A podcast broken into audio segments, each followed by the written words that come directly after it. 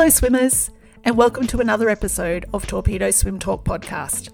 I'm your host, Danielle Sperling, and each week I talk to a master swimmer from around the world about their swimming journey. Before I introduce today's guest, we've got some really exciting news to share with you. We'll be doing some pool deck interviews with all the big name swimmers swimming at the FINA World Short Course titles in Melbourne this week. Make sure you follow us on Instagram at torpedo underscore swim talk for all the news from Pool Deck. Today's guest on the podcast is US Paralympic medalist Jamal Hill, and he has a pretty extraordinary and amazing journey to share with us. From discovering he had CMT at 10 years of age, to finding master swimming, and then to winning bronze in the 50 free at last year's Paralympics. Jamal is a passionate advocate for swimming. He's also an educator, a philanthropist, and recently was honoured with a UN role as a young leader for a two year term. We talked about all this and so much more. Let's hear from Jamal now. There you go, boss. Hi, Jamal. Thanks for joining us on the podcast today. Absolutely, Danielle. Happy to be here.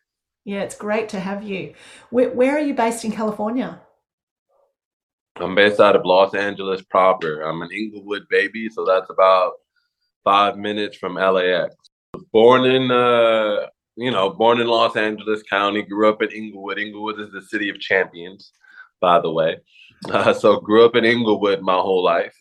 Um, yeah, literally, you know, short of summer camps and you know, uh, an out of state college experience, I've pretty much lived only pretty much like lived in my parents' house for most of my life.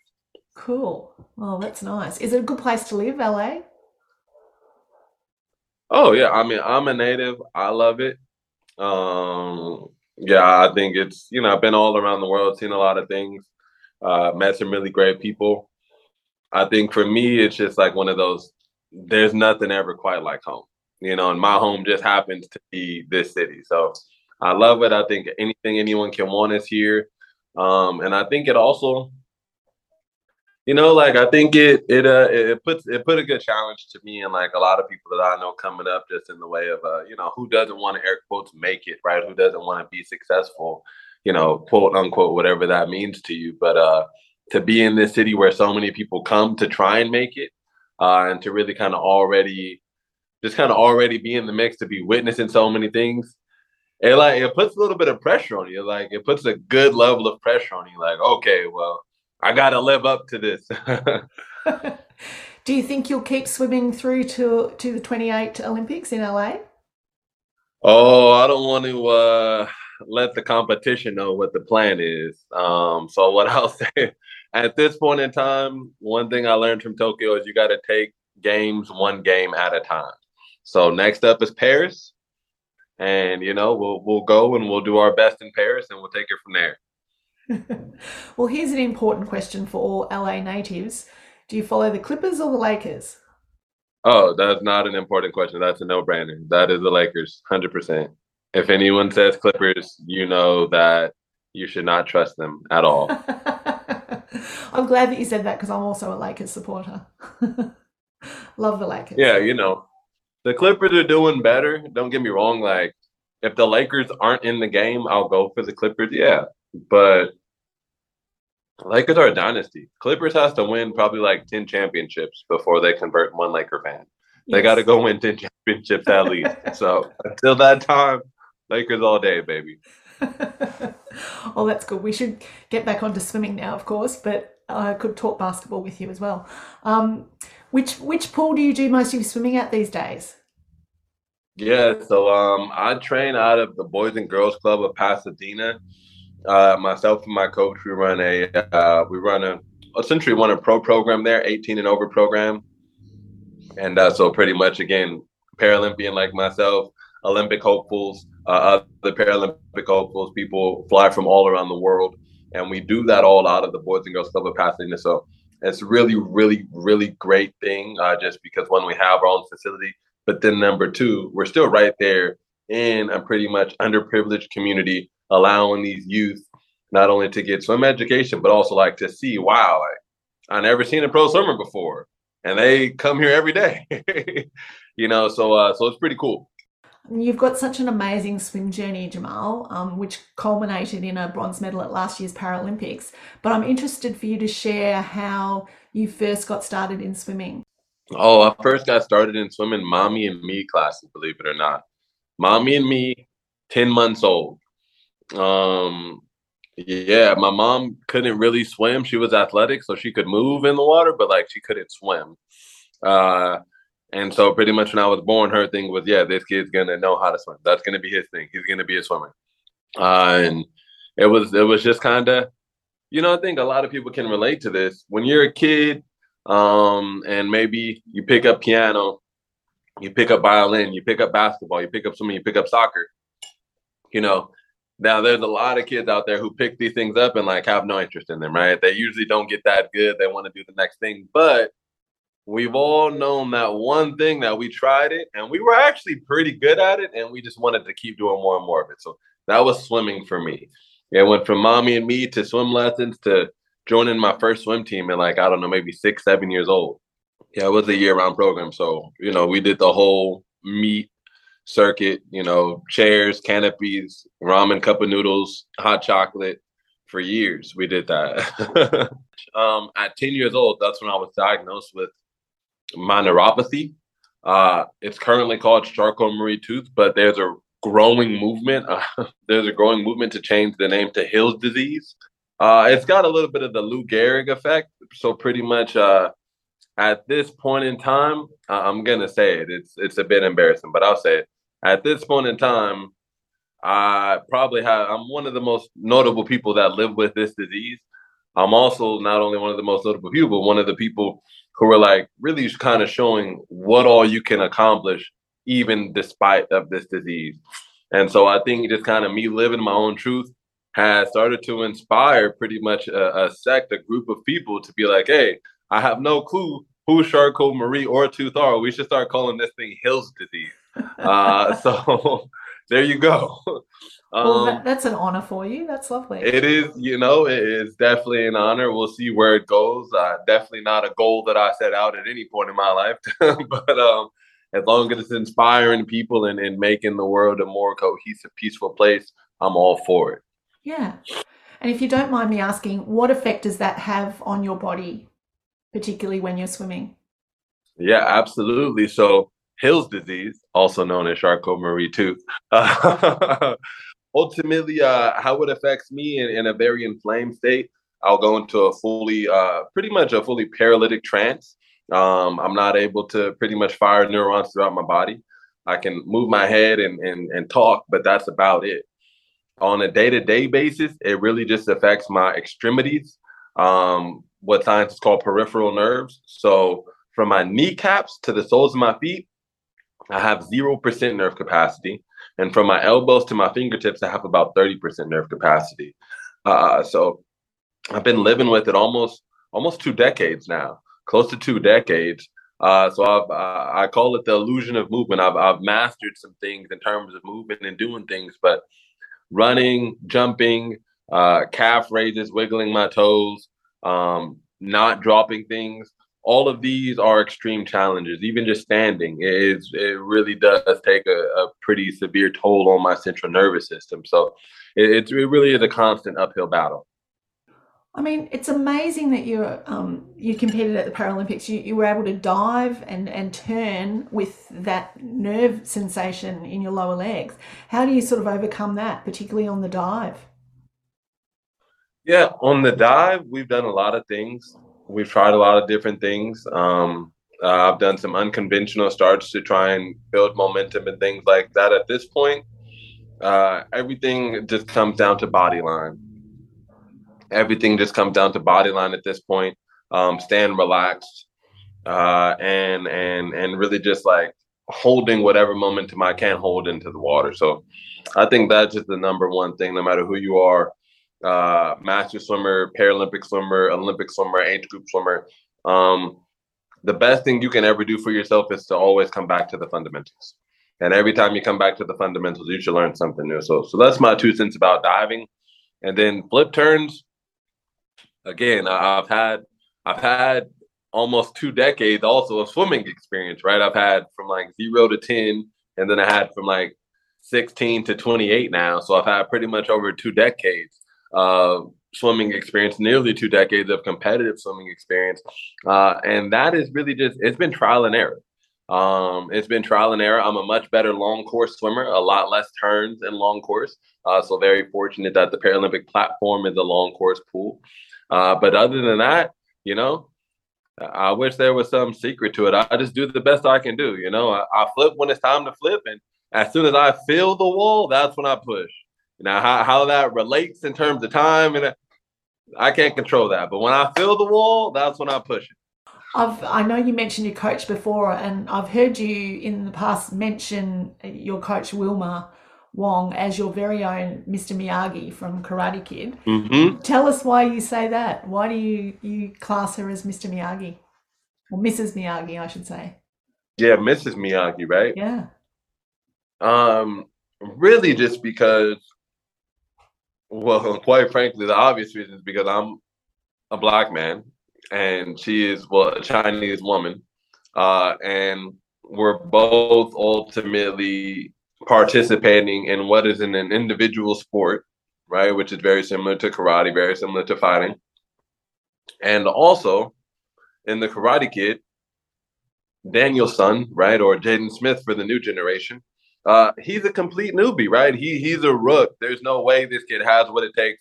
He's getting beat up by these kids at the beginning of the movie, and so you know ultimately that's what it is. He finds somebody uh, for whatever reason. This person wants to help them, wants to help them become better. Um, obviously, has a lot of insight, has a lot of knowledge, but again, for whatever reason, hasn't found the right athlete, hasn't found the right relationship to express that, to feel like they can blossom and really share all of their insight and wisdom. So I think that that's really like the the core elements of the film is really like what brings me to say that we are the Karate Kid and, and Mr. Miyagi, Mrs. Miyagi. How long have you been working with Wilma now? Oh man, excuse me. Wilma and I got together in 2017, so it's been 2017, 18, 19. So yeah, it's been over four years, coming up on five years that that we've been collaborating. Yeah. And you, you mentioned earlier you've set up um, a group of pro swimmers with yourself in mm-hmm. squad. So how many do you have training with you in each session? Yeah, absolutely. So it's it is you know what I'll tell you the truth. It is it is uh it's a pretty elite group of swimmers. Um, but I think what makes our group special is not how many people are in the pool any given day. That's actually my favorite part. We have a four lane, 25 meter pool. Most days, no, we have five lane, 25 meter pool. Most days, everyone will get a lane. Everyone gets their own lane. Uh, but I think what makes this really interesting is just our international base. That athletes will travel from all over the nation, they'll travel from all over the world ultimately to come and to feel the energy, to feel the chemistry that I bring to our team, to feel the instruction and the technical aspects that Wilma brings to athletes. Uh, and they'll come and they'll do, you know, one week or six week bids with our team, just training and preparing for whatever big competition they're training for. Uh, so it, it, really is nice. Like I said, that's an 18 and over team. Uh, but we do, uh, I'll tell you this, we do make exceptions because the 2028 games are coming to Los Angeles. And uh, you know, it, it, there, there are whispers in the background that there will be a swim uphill athlete representing Team USA uh, at those games. So well, we definitely keep our eye out for for not maybe so much young talent, but young people who who want it, you know, who, who are really just gonna show up day in and day out and, and are gonna be coachable. So there's always an opportunity to break the rules. That that that is definitely a core principle of ours rules are meant to be broken. Uh, but it's my team, so I make the law. Yeah. and, and what does a typical training week look like for you at the moment? At the moment, uh, well, right now we're coming into the end of the year. Um, so my biological clock is kind of going into hibernation mode, uh, which actually lines up very nicely with just kind of the entire year even when I'm in the best shape, usually like November, December, January, usually just kind of sleepy months from my body. Again, it just I think it's that natural circadian rhythm that like ten thousand year old human mind that wants to you know hibernate in the winters. Uh, That said, at this time, I'm putting in about four to five hours a day training, uh, two to three hours in the pool, and then uh, a good, you know, ultimately another two hours that will involve dry land and different recovery techniques. And having a look at what you do in the pool, can you give us a bit of a sample of a session that you would, or what session did you do this morning? Yeah, absolutely. So that session's going to look like we're going to do. I'll come into the pool. I'll start off with I'll do 100 squats. Get in the pool. I'll do an hour of technique. That could vary, you know, strokes, styles. Do an hour of technique, um, and then we'll come in. We'll do our main set. Uh, we, usually do broken USRPT sets, so pretty much all sprint sets, all race pace. We'll pretty much do an hour of set work. Um, it may be a main set of 2050s on the minute, right? On the short course meters pool, And we'll wind down after that. And then we might come into some bungee work and some flip turn work and things like that. And then that third hour, I got this really funky underwater bicycle.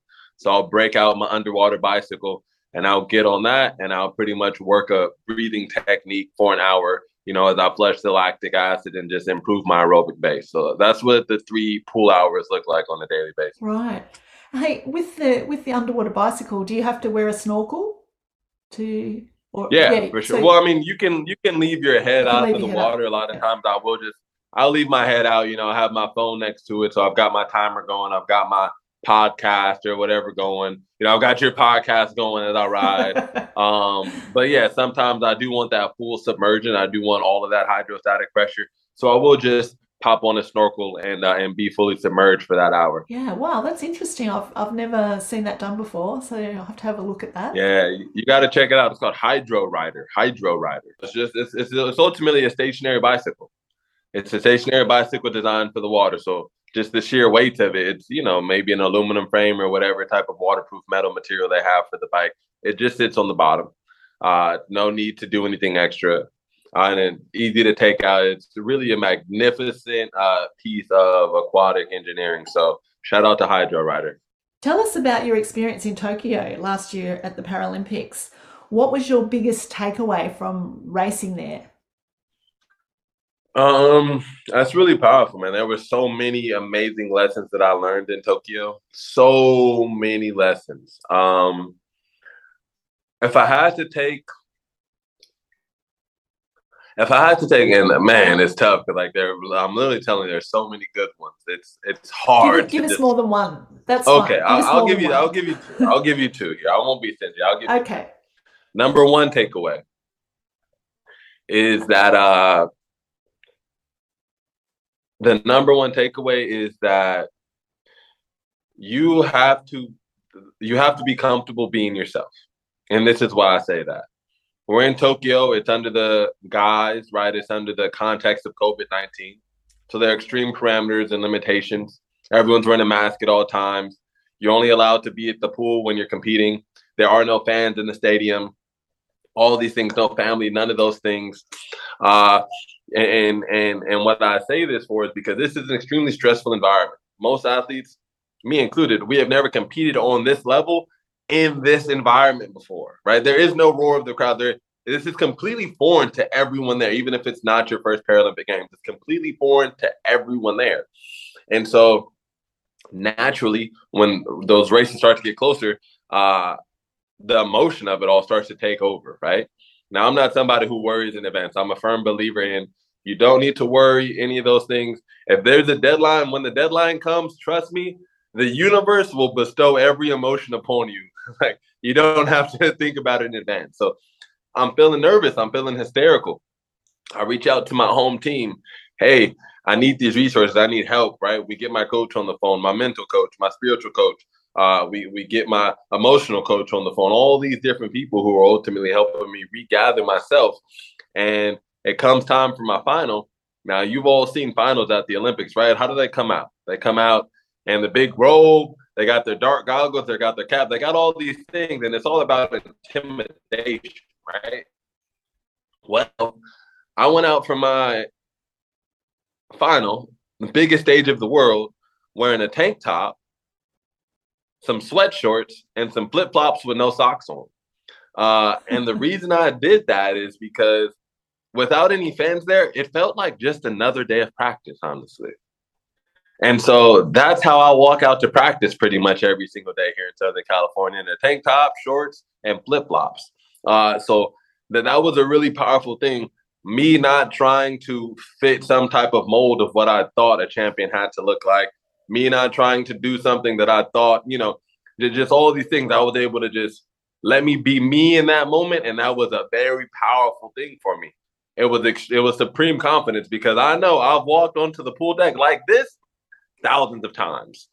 Uh, so that's number one. You got to be comfortable with you, uh, and and and and don't get caught up in whatever you know you think it's supposed to be. The second thing is from a competitive standpoint, and that is when the pressure is on. It's important for you to know that everyone is feeling the pressure. It is important for you to know that when you are competing, you are not the only one that is nervous chances are, if you're prepared, if you're a champion, if you're anything like Jamal Hill, you're probably the most prepared. You're probably the least nervous. But everyone there is nervous. Everyone there is worried. And what you want to do is you want to pay attention to that. You want to pay attention to that. You want to pay attention to the circumstances that people who sometimes perform better than you and sometimes perform worse than you perform under these stressful circumstances. I learned so much about my competition in Tokyo I learned who needed to have their parents in the crowd in order to swim fast. I learned who was trying to be macho and who wanted to pretend like they weren't nervous and how that affected. I learned so much. And these are things that no one will tell you. These are things that you really have to be acute and you have to be sharp and you have to be paying attention. You have to be aware and present in the moment in order to take advantage of in future competitions. Uh, so those are the two big things. Be yourself, figure out what that means to you and own it Number two, uh, you must be ultimately what I'm saying is you must be omniscient. Okay. You must be omni aware. You must be aware of your surroundings, of your competition, and how everyone is reacting to this environment because you never know how that may benefit you in the future. So, uh, those are my two pieces. Yeah, I love those two takeaways. Lot, lots to digest there. Really, really good information. And I think, um, you know, a lot of people you know, when I ask that question of people that I have on the podcast who've been to the Olympics, I've never had such an honest answer. So I really thank you for that, Jamal. That's lovely. You're welcome. I wanted to also I wanted to also ask you a little bit about your masters competitions because you've swum in a few of those. How did you find that experience? Master swimming is really such a special organization and community. You know, obviously the pitch, right, is 18 to 99, or I guess we got people swimming in the hundreds. Um, but 18 until the day you die, right? You can be a master swimmer. Uh, my personal master's experience was so powerful because when I dropped out of college in 2016, I was unknown, completely unranked swimmer. I did not have any of the time to go to sectional USA swimming meets. I did not have any of the time to go to some of these bigger meets to even try and make swimming a professional career. But Master Swimming was there. Master Swimming provided me a program. It provided me a community. Provided me swim meets. It provided me opportunities to race, to gain racing experience, uh, to compete, to get those times. You know, so when we just look at the story of Jamal Hill, uh, I'm not here. I'm probably not a Paralympic medalist if it was not for Master Swimming. Uh, and and it's great. You know, literally just this past weekend, I was at uh, a Master Swimming National Championships here in Southern California uh, hunting down some short course meter American records, which is also really great because I can break American Paralympic records at master swimming competitions. Uh, so yeah, if you, if you can't tell, I'm I'm a big proponent of of what master swimming does. Obviously, even more than just competitive swimming, they have you know they, they really do have their hearts in the right place when it comes to spreading the love and enjoyment that is swimming especially for adults who don't know how to swim or or who have the fear of water and really opening that door for them. So yeah, big shout out to the to the masters and the SPMS family. Do you do you swim with the US um, MS club? Yeah, absolutely. So I currently I swim with so the club I was telling you about, that's the USA Swimming Club, my club. That's the Swim Uphill Victors. When I go to Masters meets, I represent Golden Road. Golden Road uh, of the Golden Road Brewery here in Southern California. Shout out to Golden Road Brewery. Uh, we're going to be doing some major things in the new year, so stay tuned for that. But uh, Golden Road Aquatics is is really man, they just got the most spirit, uh, the biggest hearts right out of Burbank, California. So shout out to Mike Lucero, Mario Marshall, and the entire Golden Road Aquatics family. Yeah, they sound like a, a good crew of people. Oh, they're loud. Listen, when I get up on the blocks, they're the only people that are screaming and making noise. You know, so you, you start you start blushing before your race. That's nice. Uh, it's good that you're feeling the love. That's really nice. I wanted to talk to you about your um, foundation that you founded, Swim Uphill. Tell us why you started that and what it's all about. Yeah, absolutely. I think the number one thing is that uh, obviously, technically speaking, it is a non for profit, but I like to describe it as a for purpose organization, right? Uh, we're doing this for a purpose. There are profits involved in building any business. Uh, in fact, especially air quotes, a not for profit business, right? Because it has to be built from the ground up. You don't have uh, some of the luxuries that you do in other businesses that I've operated from like angel investors and things like that. It really is truly bootstrapped. Um, it's from the people, it's by the people, and it's for the people. Uh, and the reason it came about for me was back in 2018, I won my first national championships in the Paralympics. I'm wearing a nice shiny gold medal, smiling. And literally, I have a moment, I have an epiphany, I have an enlightenment. Uh, everything goes bleach white in a blink. And I have this download of information that says, Jamal, this is not the true value of a champion. Um, everybody wins and loses. That's just a part of the game. Medals are not what make men and women uh, of high integrity, of high standard. What makes men and women of high integrity, of high standard, what makes champions uh, is not only their ability to inspire people with their athletic feats, right?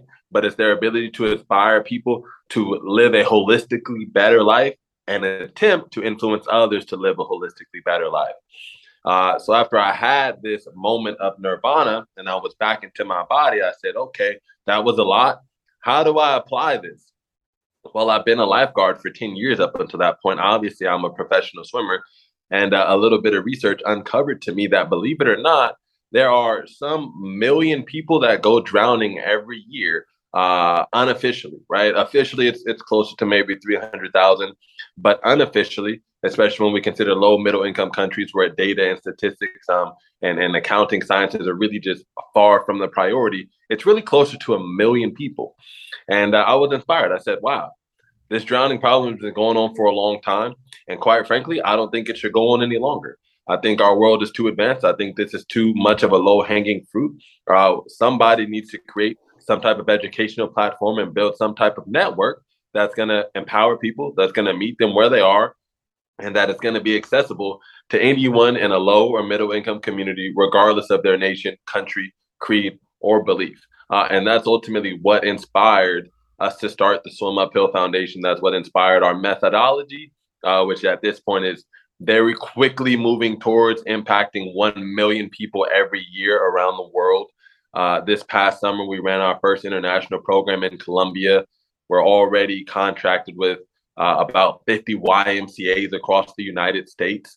Uh, I hope to begin launching a program in Australia very soon, hopefully bringing a program to Melbourne. Uh, so that's really how how I got into it, and, and that's where we are right. Right. And so when you say launch the program, what does that look like on the ground? So what what happens if you were you're going to bring that to Melbourne? What are you going to do? Yeah, that that makes perfect sense. Well, the beautiful part about it is is that the the foundation of our program uh, is kind of interwoven into equity. Uh, it's actually interwoven into internet equity. So Students begin our five hour curriculum online oh. from their homes using household items like a bowl, a bench, and a bucket. Using these household items, we teach students uh, number one, how to breathe properly, air in the mouth, out the nose, how to move their arms for an elementary breaststroke, and then how to time that breath with the arms. Uh, in addition to that, online, we're able to uh, provide post traumatic stress disorder um, therapies to individuals who have traumatic experience with water, who have fears of water. Uh, so it's essentially it's essentially a uh, it's essentially a flight simulator for a potential pilot. We're able to put our students through these simulations in controlled, comfortable environments from anywhere in the world, especially from their own homes, so that when the time comes for us to run an in pool program or for them to go to a program with one of our international licensees, they already have the prerequisites for success. There's no more showing up to the pool. Oh my God, I'm scared to put my face in the water. Well, we've already overcome that a long time ago. Uh, so I think that's why we've been so successful, and that's 100% why uh, we've been able to expand internationally so quickly. Oh, I think that's a it's a wonderful, wonderful way of doing things. I, I love that. I've, I have seen some footage of it on um, YouTube with some um, little kid lying down with his face in a bowl a bowl of water and his two hands out here in the bowl. So that's yeah, that's wonderful.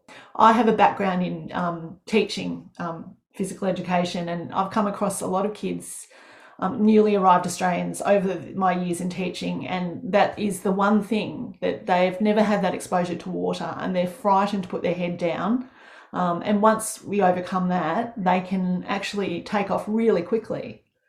You know, so so that that's what I tell our team. That's what I tell our Swim Uphill Foundation family, from our donors to our sponsors to our partners to our licensees. Uh, there's only one thing in this world that's like rocket science, and believe it or not, it's rocket science uh, learning to swim is not rocket science. Uh, you know, so so at the foundation, uh, we pretty much we run like a McDonald's. We run a McDonald's style operation. My name is Ray Kroc. I'm the president and founder, uh, and it is our job as an organization to serve millions, if not billions, of people a basic standard level of some education that they can enjoy the water, but more importantly, build confidence and potentially save their own lives. That is that is our classic hamburger. That is the happy meal. That is what we do, and we do it very well. Well, yeah, I love that happy meal. That sounds fantastic. Yes, ma'am. and from your work with Swim Uphill, you've just been um, given the role of UN um, Young Leader. Tell us about that because that's a, a real honour being picked as one of the young leaders for the UN it actually is a tremendous honor. So uh, I was I was selected. I've, I've been appointed to a cohort 17 young leaders from across the globe, various countries. Only one of two uh, chosen from the United States. My other cohort member here in the United States is actually in training to be an astronaut right now. Uh, so shout out to her doing some really impressive things uh, in, in, in the in the aeronautics, you know, astronomy world. Uh, you know, so so shout out to her. But ultimately, believe it or not, but believe it or not, listen, but but believe it or not, uh, the the reason why I was even connected with the United Nations, uh, it wasn't even necessarily through my work with the Swim Uphill Foundation, Danielle. Uh, well, when I set out and I became a pro swimmer, uh, number one, I was just like, well, look, I love this. I'm going to do this. I'm going to need sponsors, uh, but I'm also going to need to make some money, right? And and and and trust me when I say I'm probably one of definitely 20 professional swimmers in America who, who are in the who are in the pay category that I'm in. 100%. Secondarily, we started that foundation. This is for the people. This is to meet this need of aquatic education. In founding the foundation, I realized, well, wow, I'm, I'm doing what I love, and that's pro swimming. That's great for Jamal. Slap on my back we've got the foundation on over here that's meeting the people, right? That that's meeting ultimately the roots, right? The bottom of the tree. Uh, but what about the people who are the lifeguards? What about the people who are the swim instructors? What about the people who are the aquatics directors across the nation? They don't have any support, right? And this is a multi-sectoral issue that is drowning, right? Like this is a multi-sectoral issue that is education in general, that is confidence building. Uh, so we started a media company it's actually grown to become the arguably the second largest aquatics media company in the United States, uh, definitely top five in the world. And in creating educational resources, we you know ultimately we provide professional development for aquatics professionals. Uh, and building resources and in bringing in the best, brightest, sharpest minds from around the world to help improve our facilities across the nation, I encountered the UN Youth Secretary Envoy, uh, and then interviewing her and then bringing her into our aquatic state family, uh, you know, for the benefit of these aquatics professionals, they came, you know, pretty much into knowledge of all these other things. They were like, okay, you got to come, you got to apply, you got to be a part of this. So that's actually how I ended up getting tied into the United Nations. Originally, I reached out to them to bring their knowledge and expertise as a resource for people on the ground here Did you have to go into the headquarters in New York for that ceremony, or was it all done virtually? no, that's actually wonderful. So we'll be heading. Uh, myself and other cohort members will be going officially next year to the New York headquarters. Uh, you know, for for the official media, you know, handshake, this, that, and the other. However, I was in New York just a couple weeks ago for the Golden Goggles here in the U.S. And uh, while I was there, I 100% reached out to come out, to my connections at the United Nations, and I went down to the headquarters and, and I had a lovely day on campus. Um, it was really nice to be able to connect with, you know, ultimately the people who were helping now to facilitate a lot of my work with the foundation uh, on an international scale. So, uh, really, really wonderful office, um, the the office of the envoy on youth, uh, and from what I could see, uh, really a level-headed group representing our world's nations at the United Nations. And you came out to Australia earlier in the year for Duel in the Pool. What did you think about our facilities out here and, and about that competition? You know, uh, for number one, Olympic Park, I think it's a world class facility. I think the management at Olympic Park, uh, world class management, world class staff. I was thoroughly impressed from top to bottom. So impressed, in fact, that I reached out to the leadership at the Sydney Olympic Park uh, to interview them, to bring them onto our Aquatic Stay platform so that other people around the world could really learn, you know, what it takes and what goes into managing a facility uh, and programs as robust as these. So that that said, first and foremost, my my hats off uh, to them. Number two, I think Sydney is a wonderful place. It reminds me a lot of California, kind of a mix between Los Angeles and, and San Francisco. Uh, never been to Australia before. I think it's a beautiful country. Um, the people are extremely friendly, and the people in general. Uh, met met some lovely people who run a Hawaii Cafe uh, down in Sydney. They really are they really are family now. Uh, so that that was that. When we talk about the competition, uh, it was actually a lot of fun. It was it was really a lot of fun, primarily because of this hyped up rivalry right between the U.S. Uh, and Australia. And I say this with uh, absolute knowledge of what it is that I'm saying. I think like everyone was trying to make it seem like there was going to be this crazy rivalry. I know swimming is huge in Australia, but like it's just like not better than the United States. So oh, you better be careful. It's, it's, it's, just it's just not better than you know now. Everybody wins and loses, but like when you put us head to head, I'm gonna put my money on the home team every every freaking day of the week. It doesn't matter. Uh, and, and that goes even against Australia, which is, as we all know, 100% one of the powerhouses and most likely always will be one of the powerhouses in swimming. So uh, it was a great experience. Um, we had an opportunity to break records, uh, to, to, to make history um, as, as a unified event with the first uh, able-bodied, um, para, para-bodied, or you know, whatever the language is, um, uh, uh, tandem relay, right? So we had two Olympic athletes and two Paralympic athletes swimming on the same team head to head against their counterparts from the opposing country. So it really was a fantastic experience. And uh, just shout out to the Aussies for just coming out um, and showing so much love and support. They freaking packed that stadium on Saturday night. Uh, on Sunday night, they were still standing out you know, in, in, the in the light drizzle, waiting to to have things signed and to get handshakes and take photos. Uh, and and I think that's an energy as a swimmer that you usually only experience at the largest competitions in the world. Um, so to have essentially a dual meet uh, with the packed stadium, uh, you, you know, I hope so, but I don't know that I would experience anything like that ever again. Oh, it's such an interesting sort of version of the competition with the skins races and and the broken 800s and things like that. Did you enjoy that sort of different aspect of it as well? Oh my gosh. Shout out to my teammate Bella Sims. Bella, I hope you listen to this podcast one day. Uh, the women's broken 800, by far the most inspirational and exciting event that I've ever had the privilege to witness in my short life. Um, I give complete credit to each and every one of those six ladies.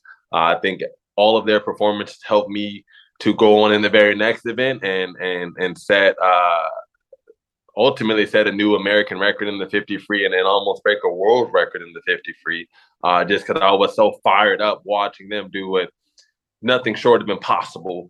Uh, so so it was a wonderful format from the flamethrowers uh, to the bleachers side by side.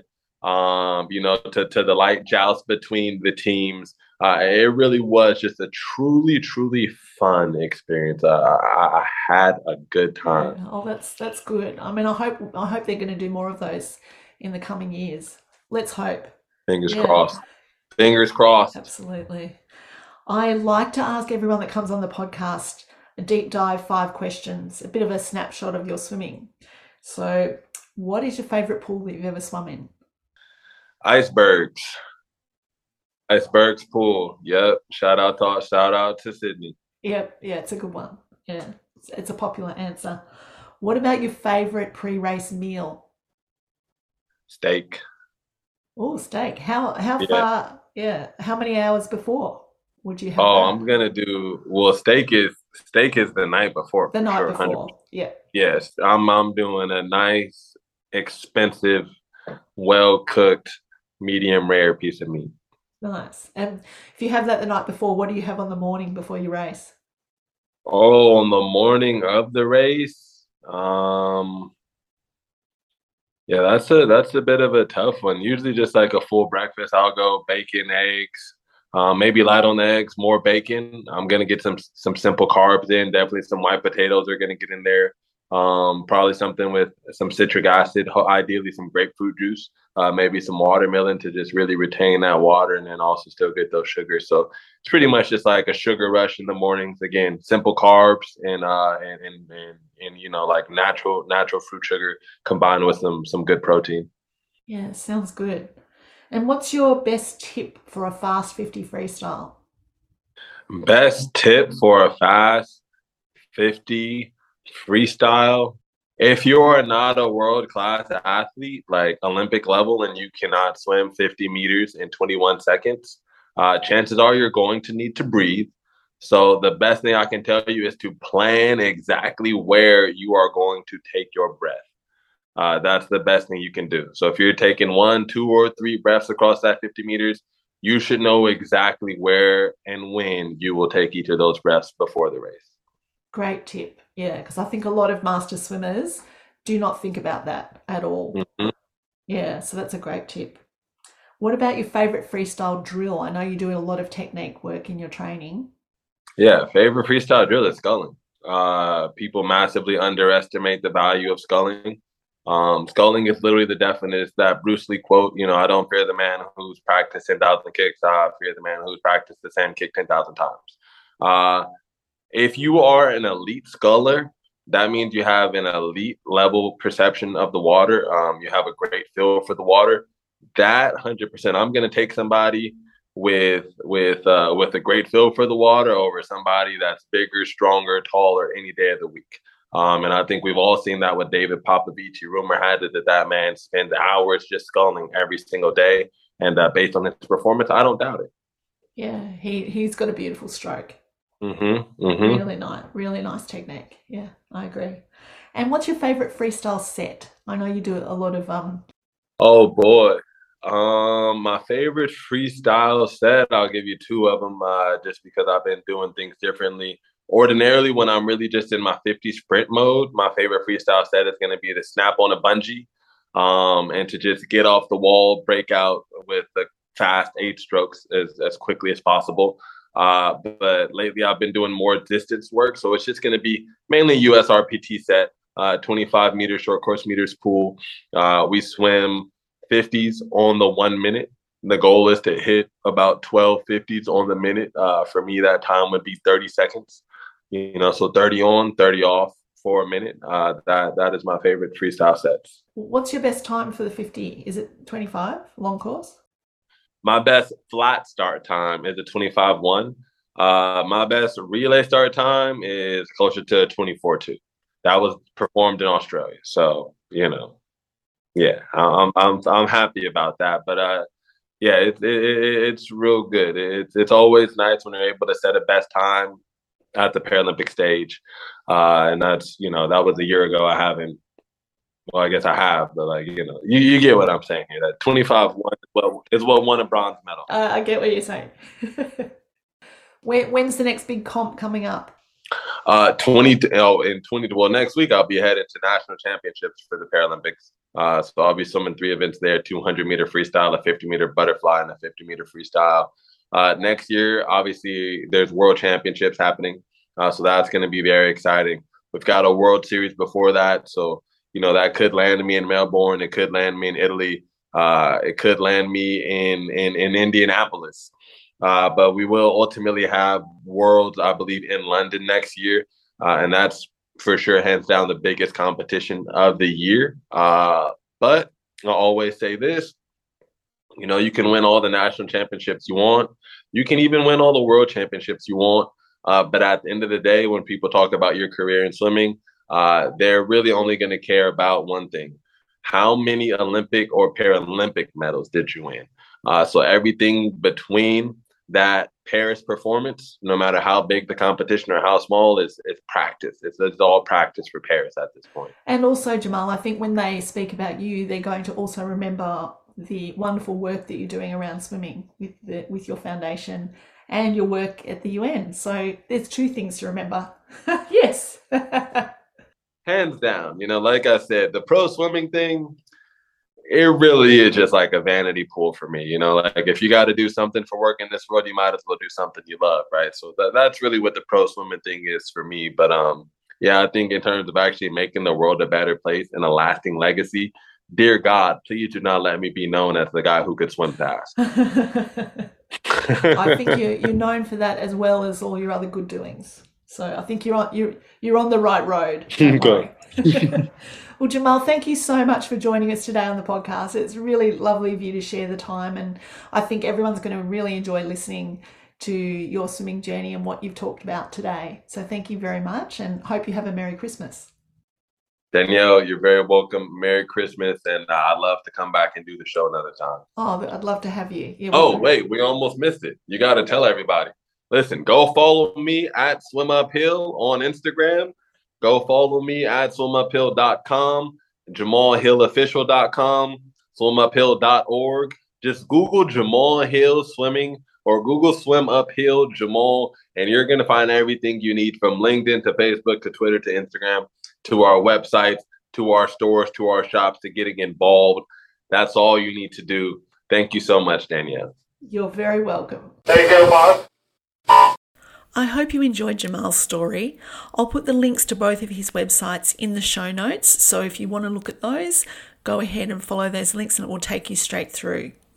Don't forget that this week we'll be live at the FINA World Short Course Titles in Melbourne and any snippets of putting together the podcast over the next week, I'll be posting on our Instagram page, and you can follow that at torpedo underscore swim talk. So make sure you like it and follow it, otherwise, it won't show up in your feed and you'll miss out on any of the interviews that we're doing with some pretty world class swimmers, hoping to get on the podcast for next week's show. Till next time, happy swimming and bye for now.